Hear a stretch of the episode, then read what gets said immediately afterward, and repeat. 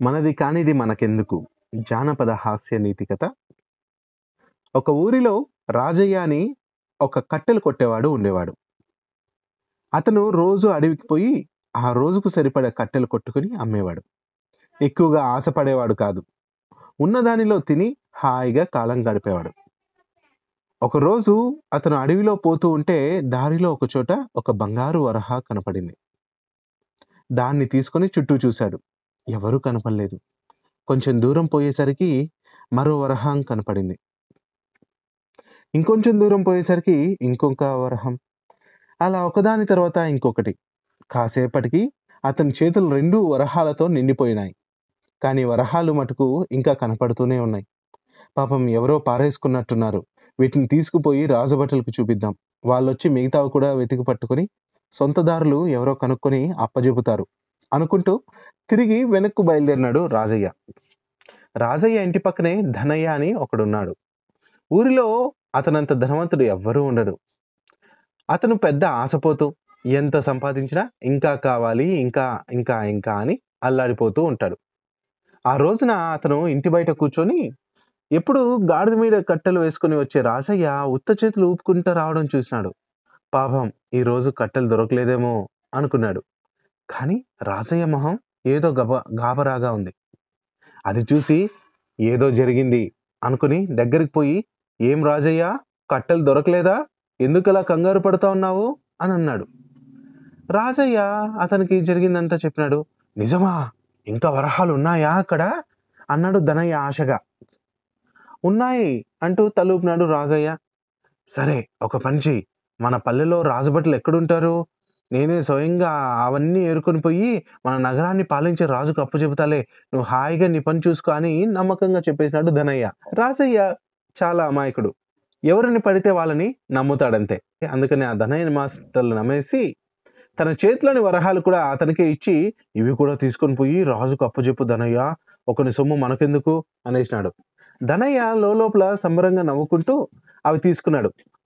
వెంటనే బిరబిర ఇంటిలోకి పోయి రెండు గోనె సంచులు గోడ మీద వేసుకొని రాజయ్య చెప్పిన వైపు ఉరుకులు పరుగుల మీద పోయినాడు ధనయ్య.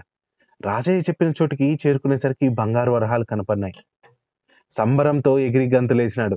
గాడిదను వేగంగా తోలుకుంటూ పోతా ఒక్కొక్క వరహా ఏరుకోసాగినాడు. నెమ్మదిగా ఒక గోనె సంచి నిండిపోయింది. వరహాలు చాలా బరువు ఉంటాయి కదా దాంతో గాడిద మోయలేకపోతోంది అయినా ధనయ్య ఆశ ఆగడం లేదు. ఇంకా దారి వెంబడి వరహాలు కనపడతా ఉన్నాయి.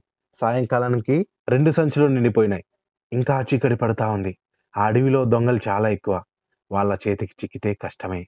అందుకని ధనయ్య మెల్లగా వెనక్కి తిరిగి ఇంటికి బయలుదేరినాడు. గాడిద ఆ బరువును మోయలేక అడుగు తీసి అడుగు వేయసాగింది. ఇలాగే నత్తలాగా నెమ్మదిగా పోయారంటే చీకటి పడి దొంగలకు దొరికిపోవడం ఖాయం. దాంతో ఎదారుపడిన ధనయ్య ఒక మూటని తనే ఎత్తుకొని పోదామని చూసినాడు. కానీ పని చేయక చాలా రోజులైంది కదా. అందుకని నాలుగు అడుగులు వేసేసరికి చుక్కలు కనబడినాయి అతనికి.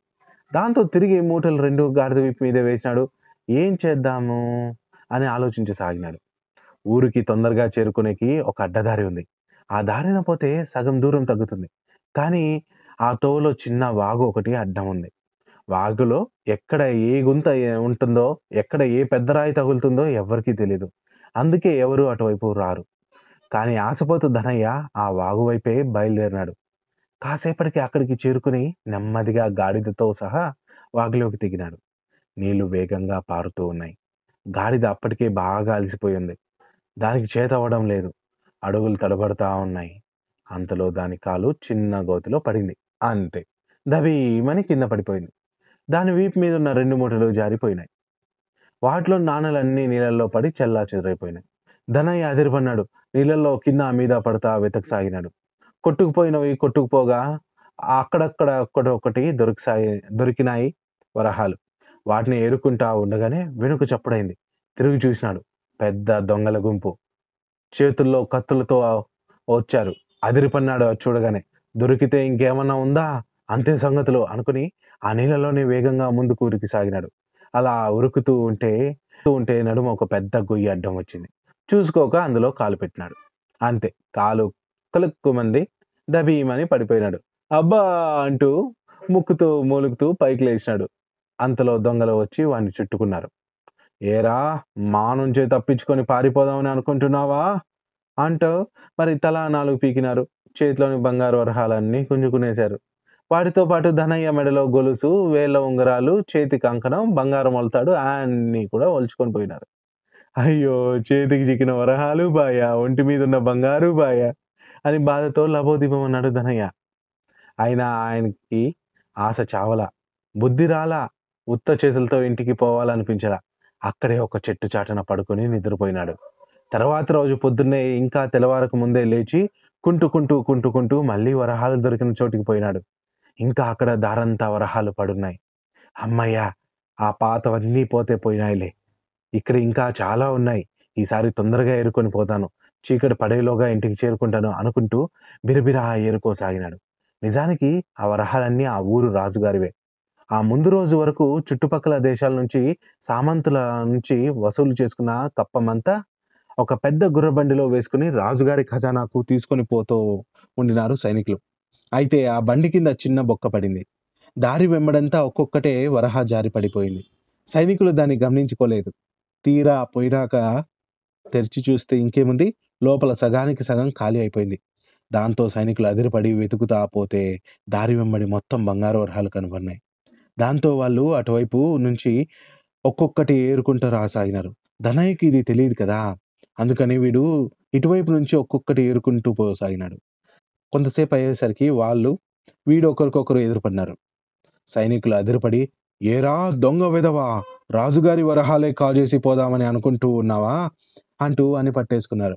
వాడు నాకేం తెలియదు అంటూ లబోదీపమని మొత్తుకోసాగినాడు మిగిలిన వరహాలు ఎక్కడున్నాయో చెప్పు అంటూ వాళ్ళు వాడిని నున్నగా తన్నిన చోట తన్నకుండా తన్నినారు. దాంతో వాడు వాళ్ళకు జరిగిందంతా చెప్పేసినాడు. సైనికులు కోపంగా పట్టుకుని పట్టుకొని పోయింది. ఏదైనా దొరికితే దాన్ని రాజుకు అప్పచెప్పాలి కానీ ఇలా మెల్లగా మూడో కంటికి తెలియకుండా నున్నగా నొక్కేయడమేనా? ఇంకా నీకు ఆ దొంగలకు తేడా ఏముంది? నీ వల్ల రాజు సంపద అంతా దొంగల పాలయ్యింది. మర్యాదగా తిరిగి ఆ రెండు మూటల బంగారు ఖజానాకు కడతావా? లేక జీవితాంతం కారాగారంలో వేసి బంధించమంటావా? అన్నారు.